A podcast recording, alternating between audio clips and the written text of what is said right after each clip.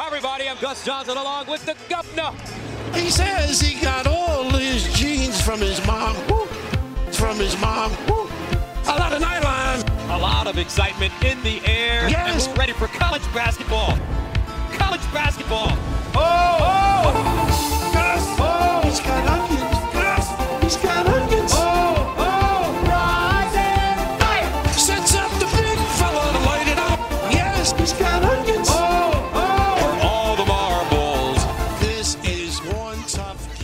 All right, Barroom fans, we are lucky enough today to be joined by, and I think it's safe to say, the voice of the Big East, Mr.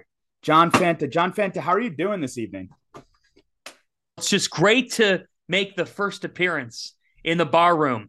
Have seen your guys' work, have loved listening in, love the content, and uh, think that this is a pod that that really fills a void. And it's a pleasure to take a seat, if you will, and talk some Big East basketball. We appreciate you pulling up a stool. Hopefully, people can listen to this in between your spaces. I know you on the late night spaces, you get some interesting uh, divorce stories going on there.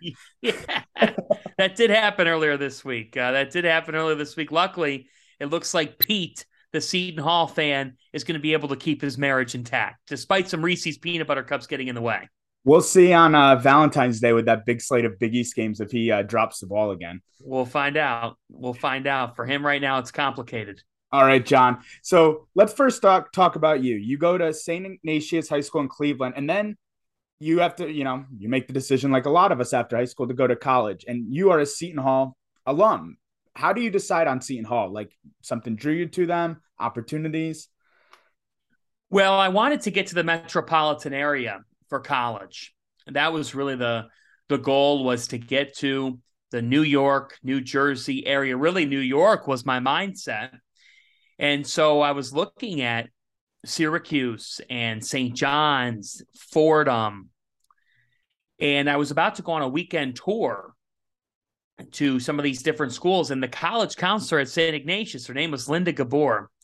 She handed me a brochure and she said, Hey, there's this Seton Hill University. You might want to take a look. Now, there is a Seton Hill. Yeah. But I go, you mean Seton Hall? She goes, oh yeah, yeah, yeah, uh, Seton Hall. She goes, apparently they have broadcasting. I know nothing about them, but apparently they do. Um, not sure, but you know, if, if uh, you'd have any interest while you're out in New York, hey, you're out there already. Why not take a little trip over there? Mm-hmm. And I look, I'm like South Orange, New Jersey. South Orange, New Jersey. I'd never heard of of this. I had no idea. Well, it's not too far from Newark. Okay, all right. So we end up going to Fordham and going to Syracuse, going to St. John's. And honestly, I was really thinking about being a Fordham Ram. I mean, I was I was close towards that decision. Even went to a spring orientation, uh, but but I took a look at Seton Hall, and at the time, the Big East was kind of in a state of mystery of what was going to be next. Mm-hmm. Went on the tour of Seton Hall, and I just fell in love with the people there. I thought the people there were willing to give opportunities. My dad kept saying to me, you know, Big East Conference, Madison Square Garden, this is the big time. You could be covering major, major college basketball. I thought, well, that's interesting. MSG, uh, the fact that they're just miles away from New York City, could get to New York. And I'm going to tell you how poetic it is. The week that I went on my visit to the campus, was the week that the Big East Catholic Seven announced that they were going to form their own league. Oh, look at that. So it was almost the timing was like, wow, I just visited and here the Big East is going to reconfigure. It seems like there's there's a fresh start there. I'm obviously looking for my new start in life at a new school. And thinking, looking at schools and trying to figure out where I was going to go, I kept coming back to Seton Hall because they had a great radio station, 89.5 WSOU. The Pirate Sports Network, which broadcasts all the athletic events on campus. I really like that idea of it, which they they still are around. Any any student at Seton Hall gets to partake in live television quality production of their sporting events and art men's basketball Mhm. on campus. And I just thought that the people, the people were what set the place apart. I wanted to go to the metropolitan area, and I was again, I was very close to Fordham, but something inside kept telling me, and I'm a, I'm a man of faith, myself. I mean, something inside kept telling me, go to Seton Hall, go to the Big East, you know, and I'll be able to land at Madison Square Garden. And I thought to my, I thought in my heart of hearts, seriously, what you heard, what you hear growing up, especially as an outsider. Hey, if you can make it in New York City, if you can make it at the world's most famous arena, what can't happen? What what what can't happen? And I wanted to live out that dream. And I thought Seton Hall's a place where that dream can come true. And look, and you still haven't left the Big East afterwards. So you came in and you haven't left yet. So you do some radio there. It looks like you know you're very involved and then you land at Fox Sports as an intern. What are you learning as an intern? Who are you learning from? Because it seems like you know you go intern and then you take another step and another step and another step until you're eventually you know the play-by-play guy. Well, you really did your homework, which I love because I don't know if everyone understands that I was an intern at Fox Sports. Mm-hmm.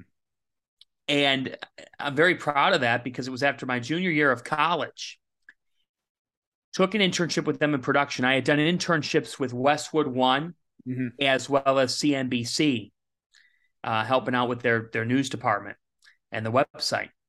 So Fox had offered an internship, and I said yes, not fully knowing how I was going to get out there, because at the time I'm in New Jersey, yeah. where I was going to live, and what the summer was going to be like ahead of my senior year.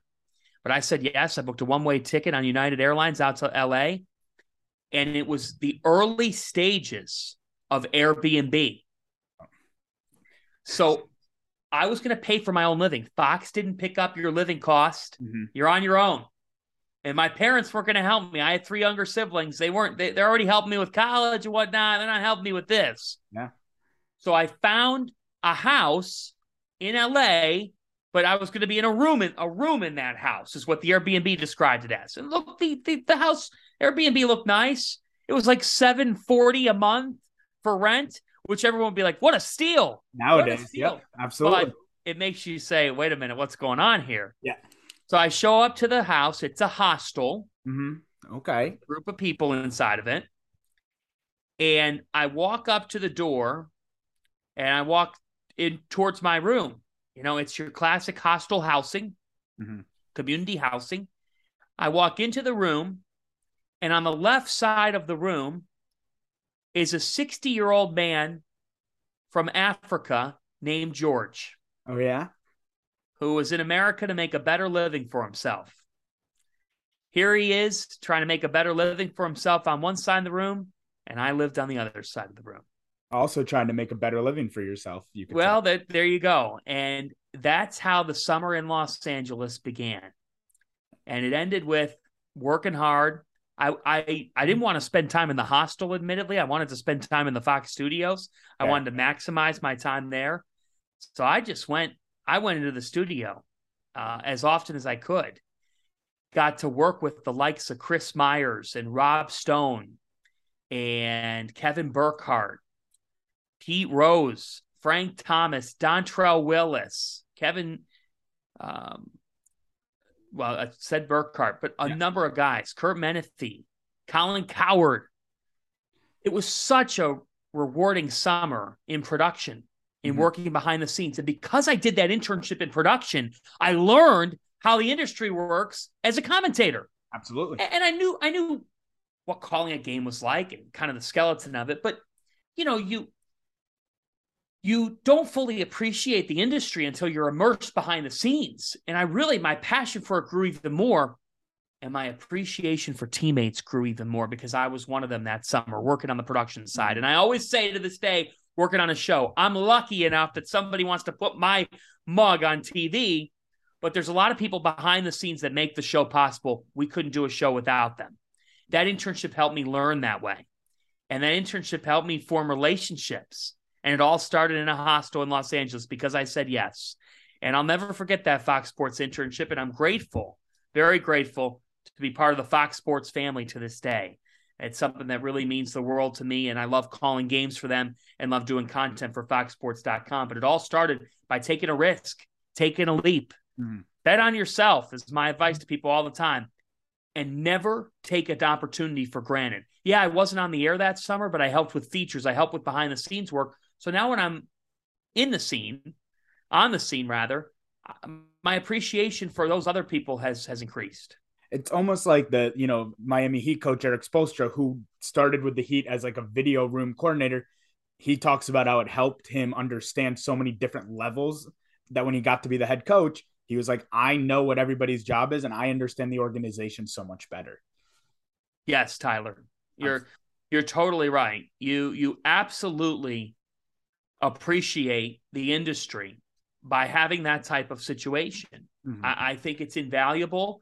I think it what people don't understand is is that on a TV show when when FS1 is broadcasting a college basketball game, there's about 40, 50 people that that play a role in some way, shape, or form to make mm-hmm. that come on the air. And to me, it's it's it's amazing. It's an amazing thing to be a part of you're it's I always say broadcasting is my way of playing the game. Mm-hmm. It's our way of playing the game. And when we're on that team, you really feel like a teammate. So that when a game ends, I'll tell you this much: it's really fun when the when when you do come to an end to your telecast because here's the thing: our lives don't ride on winning and losing. These coaches, these players, they're putting it all on the line. But it does feel like every time we get off the air at the end of the show that we've won a game because we've done it all together to do those two hours of TV. Absolutely and part of being on that team is uh, what makes it so rewarding at the end of the day too. So that's 100%, awesome. 100%. So, John, now you're the play-by-play guy. Let's talk about the conference that you're covering and that uh, the being that play-by-play guy, the Big East. I was told this is a down year. Are we getting six tournament teams in to the Big East on our down season? It certainly could happen. It's on the table. Now, Seton Hall loses to Creighton on Wednesday night as we are talking. I don't think they had to win that game to get in. They still have opportunities. They're still on the bubble. I, I don't think that that loss to Creighton puts them in the next four out. I think they're still in that last four in. That's just my opinion. Five is obviously a solid thing. Five's a solid number as well. And for the conference, when you're in an 11 team league, if you get five teams to the NCAA tournament, and the way that, frankly, Georgetown, St. John's, and DePaul are going and have gone in recent years, you're probably going to take five. You'll sign up for that. And that's fine. It's a solid year. It's not the best year. I think six or seven is obviously the goal, mm-hmm. Tyler, but I think that five puts the conference in a solid place. They're not going to get criticized for getting five teams to the NCAA tournament. Five of those teams, all five are ranked which yeah. is really impressive. Now, for Seton Hall, it's interesting here because they are the team that's firmly on the bubble. They lose Wednesday night to Creighton, and they only scored seven points the last 12 minutes of the game. Where I worry about them is their offense. Because they're offensively limited, it leaves them susceptible to losing to anyone. But because they're so good defensively, they could beat anybody. Yeah. But down the stretch here now, they've got Villanova Saturday night. It would really behoove them to win that game. If you win that game, you still give yourself like I I feel like you still have some breathing room, right? Mm-hmm. If you lose that game, if you lose that game to Villanova, then you're really up against a wall. And you're going to be on the other side of the bubble now needing to to come up with an amazing win to get back under consideration. If you win that game, you've got Georgetown Valentine's Day. Then they're at UConn. They're probably not winning that game. They don't need to. For me, Seton Hall season's probably going to come down to a February 24th home game against Xavier at the Prudential Center. That's their best resume home game. But they got to beat Villanova on Saturday in all likelihood first, in my opinion. If they could do that, which could they beat Villanova? Of course. Now, Villanova's playing better. Yeah. And that's the thing. Here's a twist on your take, Tyler. The sixth team don't count out the Wildcats at the Big East tournament to get to the semifinals. And then at that point, why can't they get to the final? And then at that point, why couldn't they? Do I think it'll happen? No. But they but they are a legitimate like in the past, we've been like, there's no shot that there's a bid stealer from the Big East. Mm-hmm. Look, Villanova, if Moore keeps getting better and if they keep playing well, they're going to be in any game in all likelihood in the Big East tournament. So they would be a candidate. I think the conference ends up getting five teams to the NCAA tournament. I just don't see a sixth, but prove me wrong. Could be wrong. And Villanova, I've been talking to people online. They're, you know, they're like, we're done with moral victories. Only thing Villanova is worried about right now should be getting ready for the Big East tournament to be fully healthy and ready to go. because quite frankly, they could win out, and I don't think their resume is still a you know tournament team. It So- wouldn't be good enough. Yes. So Yeah, they need to be ready to be there. Um, John, I think one of the things people are struggling with with the Big East, and this goes into tournament, is the net ranking KenPom and how much out of conference means to the committee. You know, do you have any insight on what the committee is, you know, thinking with that out of conference schedule? Because I think people, you know, we go into UConn a lot about how UConn's still six in KenPom and seven in the net, um, despite really struggling in conference. What do you think the committee is weighing for that out of conference schedule?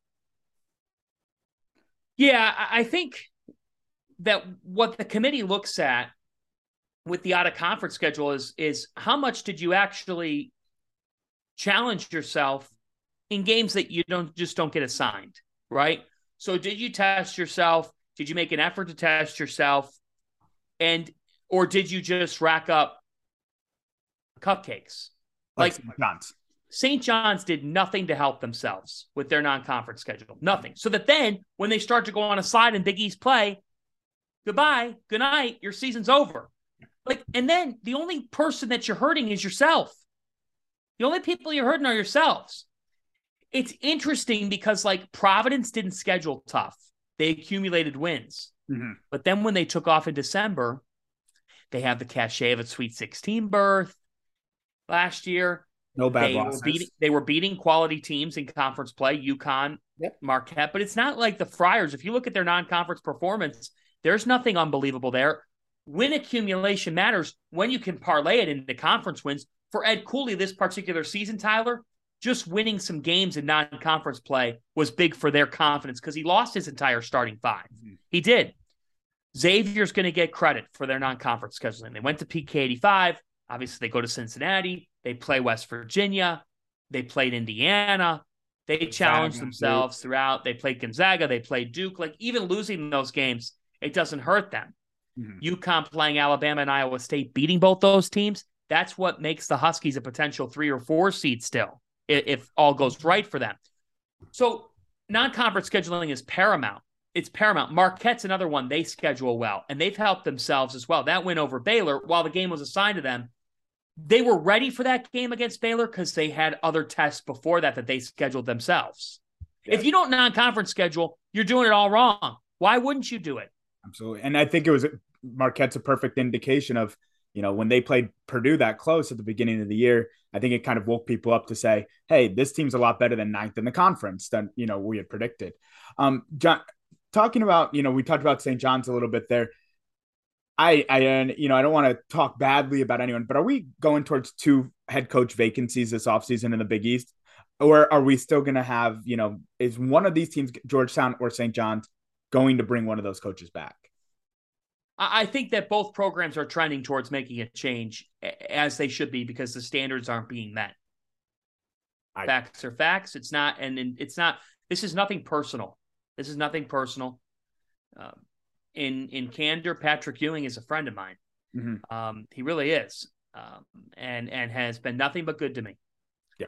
But both programs are in a state where they they need a change in leadership because the respective leaders have been given enough opportunities. It's hard to believe Mike Anderson won Big East Coach of the Year in 2021. Just it feels like just the other day. It talk. I it goes to how good was Julian Champagnie on that team? Was he the reason they were competitive for so many? Yeah, he was great. He was great, and they had a couple of other kids that really stepped up for them as as well. Uh, Rasheem Dunn can't be Mhm. forgotten for the role that he played for them, and then that was let's see the beginning of Posh Yeah. and Dylan, and and they had it going. They really they they had it going. St. John's is majorly disappointing. I mean, they they really are. It's it, this is deflating.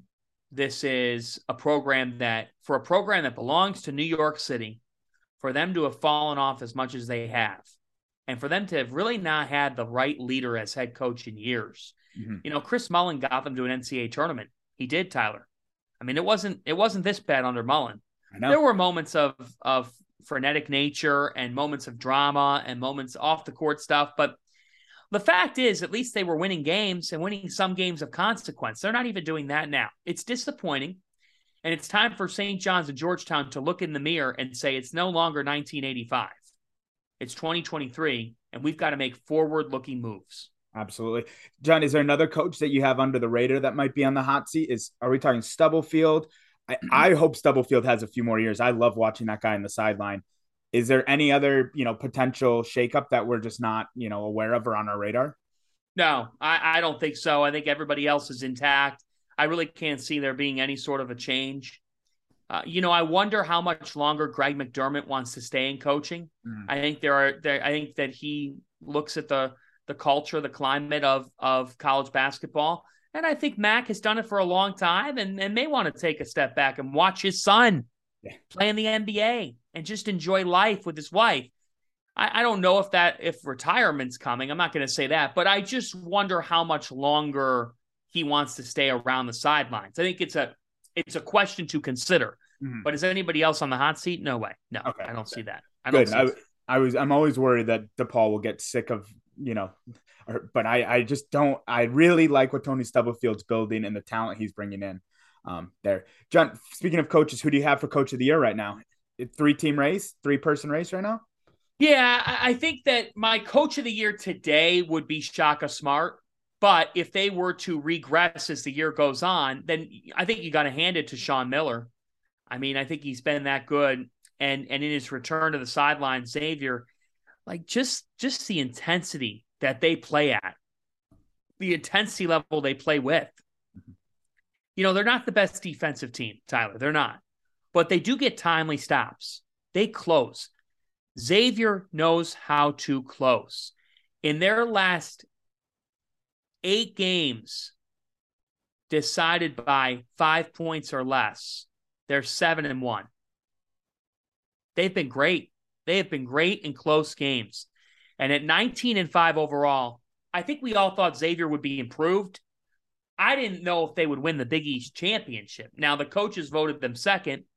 So to me, it comes down to who wins this conference title. Mm-hmm. Now, if Marquette finishes second and they still finish strong, I would give it to Shaka because Xavier was still picked two.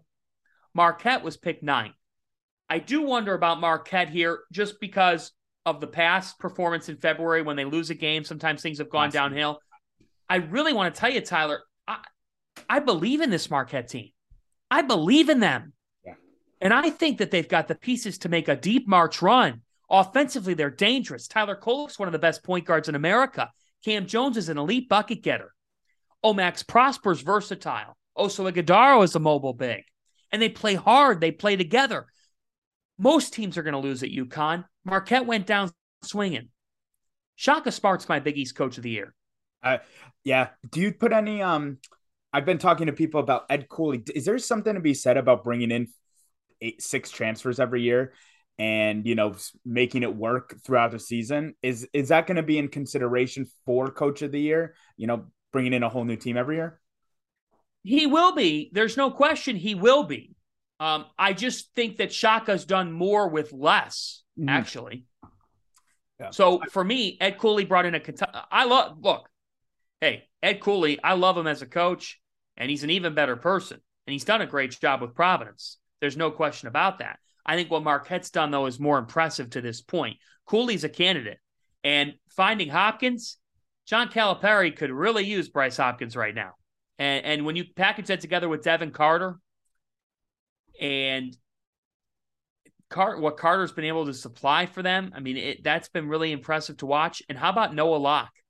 Yeah. Noah Locke has been superb in the last month. So no, I I really like Ed's candidacy. I just think Shaka gets the edge, but there's no question. Could Providence make a second consecutive Sweet 16 out of nowhere? Wouldn't shock me. They're probably going to be a five seed, maybe a six. Like they're going to be in position to make a run. He's just such a good coach. He sets his guys up for success. And the way that those guards have come on has been really impressive. It hasn't had to be the Jared Bynum show for the Friars to achieve success. And I really like that about them. They don't need any one player to be great to win. Yeah, they go about eight deep at this point. Um, I think John Calipari might see Bryce Hopkins when, if, when, and if he decides to move on from Kentucky in his nightmares. Um, is who's your player of the year right now, John? Is it Boum? Is it Kolek? Is it Hopkins?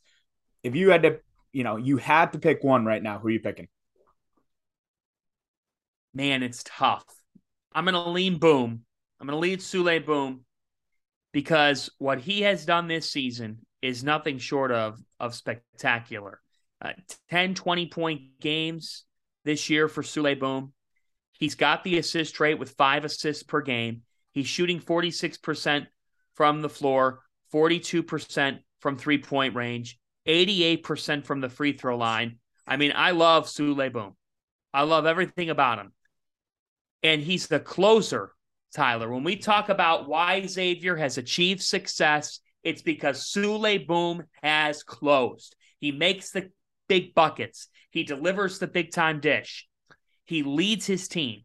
Hits the free throws. Hits the free throws. That guy's automatic. And he's my Big East player of the year because he's been the best player on the best team. Kolek is a close second, and he's close. And they might end up sharing the award, but I'm going to lean with Boum. Yeah, I saw Goodman just uh, polled 30 voters, and Kolek and Boum were the two highest ranked for All American um, Big East players. So it seems like they agree with you too that Kolek and Boum are the two front runners. Yes. All right, John. I want you to give me your boldest prediction before we get into a little rapid fire. Quick, boldest prediction for the Big East. Whatever you got, hit me with it. Wow. On the spot, I Boldest, guess. boldest prediction for the Big East. Providence makes a second consecutive Sweet 16 appearance. All right. Mhm. The conference gets three teams to the second weekend this time around. And the Creighton Blue Jays make the final four. Ooh, that so you just appealed to Blue Jays fans, Friars fans, and one mystery team that you're talking about in that second weekend right now. Yeah. And I wouldn't be shocked if, as they keep coming on, UConn's that team that makes that Sweet 16, just because I think they're showing us that, hey, they went through a lull, but it's a long season. It's a marathon. You can't deny that team's talent Mhm. and what they have when Jordan Hawkins gets cooking and now Tristan Newton able to initiate. So, yeah, I'll tell you what, uh, that's my bold prediction. And I just think Creighton's got it. They defend, they're balanced, they're experienced. And I love them in any setting against any team. I don't think there's a team that they don't match up well with. Now you got to get if Kalkbrenner gets in foul trouble, then we're talking a different story. Mhm. But man, I'm I'm wearing Blue Jay blue right now with you. Kalk, Kalkbrenner also one of the silver linings from that injury. Fred King's emergence, like I was worried about their depth. Fred King looked like a legitimate piece during that Kalkbrenner injury. So hopefully there was a silver lining in that lull for Creighton in the middle of the season. Yeah, I I I think that they are a team that had some things to figure out because there's only one basketball. The whole Nembhard, Alexander, Scheierman, as, and Kaluma. At times, Kaluma was trying to do too much. Like the game at Texas, he was trying to do too much. Move the ball. They've got five balanced players. Introducing the first Big East barroom sponsor, D'Amore Designs. Um, this is a company that we are lucky to partner with who comes with custom apparel, tees, jerseys, hoodies. Um, one of the best people that we know, too. Um, this company, what I was thinking when we, you know, they asked to partner with us is they are literally a college kid's dreams because they're going to do custom shirts for you. They're going to have your rec sport team or your intramural sport team looking great. And they're going to do it at an affordable rate and a company that you can trust. So that's kind of where I was thinking, you know, when we originally partnered with them. yeah, if you play rec sports and you want like a fun shirt for all of your boys to wear to the rec sports, you Yeah. know, if like you want like a golden eagle shirt with a big golden eagle, if you're a Marquette fan or wherever you want, you know, hit up D'Amore Designs. That's what they do. They're some of the best in the business. like hats, jerseys, sweatshirts, water bottles. Like you can get anything you want from them. And where can you find them? Good question. Thank you for asking, listener. D'Amore Designs on Instagram. D'Amore Designs website is in our show notes. D'Amore Designs, I just posted about it on Twitter. Go find them. Go look them up because honestly, at the end of the day, we wouldn't be endorsing a product we don't like. Half of my shirts are from D'Amore Designs at some time or the other. And honestly, like they're also comfortable enough to wear. So go buy your Diamore Design stuff and go get your team ready to go. All right, John, you ready to be on the hot seat? Got a, I got about a few rapid fire questions for you. Let's rock. Let's All right, do it. John, who wins the Big East tournament? Well, I'll double down, and I, I, I Creighton's been to four of the nine Big East tournament finals. Mhm. They make it five of ten. They win their first. Creighton, Who wins the Big East regular season? Xavier Like I, I like that one. hangs in. They hang in and they hang on. Yeah, John, who's your favorite person to work with? Who are you insulting today? oh John? man, yeah, exactly, exactly. Who am I going to insult? I'll tell you what. Um, we've got so many great partners at, at Fox.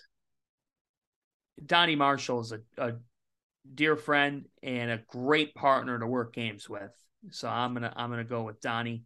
But Vin Parisi is a best friend of mine as well. They're both they're both they get me in stitches. They make me laugh. We have fun together. Donnie and Vin.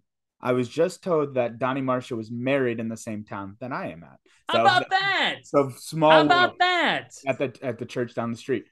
Um, John, who is the um which team goes deepest in the tournament? You already said that, and you said Creighton. John, who's one player that you root for individually because you know something about them that makes you root for them? Wow, that's a really good question. I never thought of that. I'll tell you what, to me, there's a couple of guys. All right. So I'll start by saying I root for Cam Jones at Marquette because I think that he, I think he's a really mature kid beyond his years, puts in the work, very likable, and just a hard worker. I mean, just a hard worker. Adama Sanogo is one of the likable guys you're ever going to encounter. He is just a big, friendly giant. Great kid, works his tail off. You know, always, always just, just, he just gets it. Always easy to interview. Always easy to interview. Some good sound clips this year too. Yeah. Justin Moore's a great comeback story. Justin has always been gracious with his time. I talked with him when he was injured, gave me an exclusive sit down. He's easy to root for because he's just a guy who gets it as well. And KC Ndefo, talk about a guy who bet on himself, stayed at St. Peter's, rode the wave. KC is an easy player to root for because he just goes so hard. He helps his team win. And then the last one would be Jared Bynum. You know, for me, uh, Jared Bynum, he gets it. When you talk to him, he listens to you. He's the perfect Ed Cooley point guard. He's a, a better person than he is a player, and he's a pretty doggone good player. So Jared Bynum's a guy. I, I think he really understands how to be a teammate. And like I, I go up to Providence to media train them during the summer. Jared's eyes are always on you. He respects people, and he's a really good person. It's awesome. That's a lot of teams that you touched on, and a lot of guys that I, you know, I think shine through the TV. Sometimes it's nice to hear that, uh, you know, on the other side too. Um, best home atmosphere for a Big East basketball game. Uh, Amica Mutual Pavilion when Providence has it going. There's there's no place that's louder. There's no place that's more rambunctious. That place is out of this world, wild, bonkers loud. I have never seen anything like what I watched last year when they went on their run, and it's right back to that level this year when the Friars are cooking. The amp is nuts. That's hey, Providence fans pride themselves on the dunk and the amp that you know being that loud, and it's got its own quirks now too with the you know the water and stuff. So I think that they No definitely have question. a home court advantage. John, last question. I'll get you out of here. You're stuck in a foxhole. Who are you getting in there to help you out? Well, I'm not getting out of the foxhole because because uh, the size thing here. I wonder how I got in the foxhole. I don't. But um, if if my fiance is not available, I'm calling Bill Raftery because he can bring some drinks and we can just get stuck in there together. I- think that sounds about as good. How's that sound? and that sounds like a Big East barroom type of night. yeah, he he would live for the barroom. He does. And if I'm stuck in a foxhole, if I have to be stuck, it's going to be with Raft. Well, John Fanta, I can't thank you enough for your time. Um, it's been awesome to watch you kind of rise, this meteoric rise to be that voice of the Big East. Um, and thank you so much for being so great to us. We've really enjoyed interacting with you. Tyler, great to be with you. Thanks so much for having me. And I can't wait to pull up a stool again to the Big East bar room. John Fanta, you're the best. Thank you.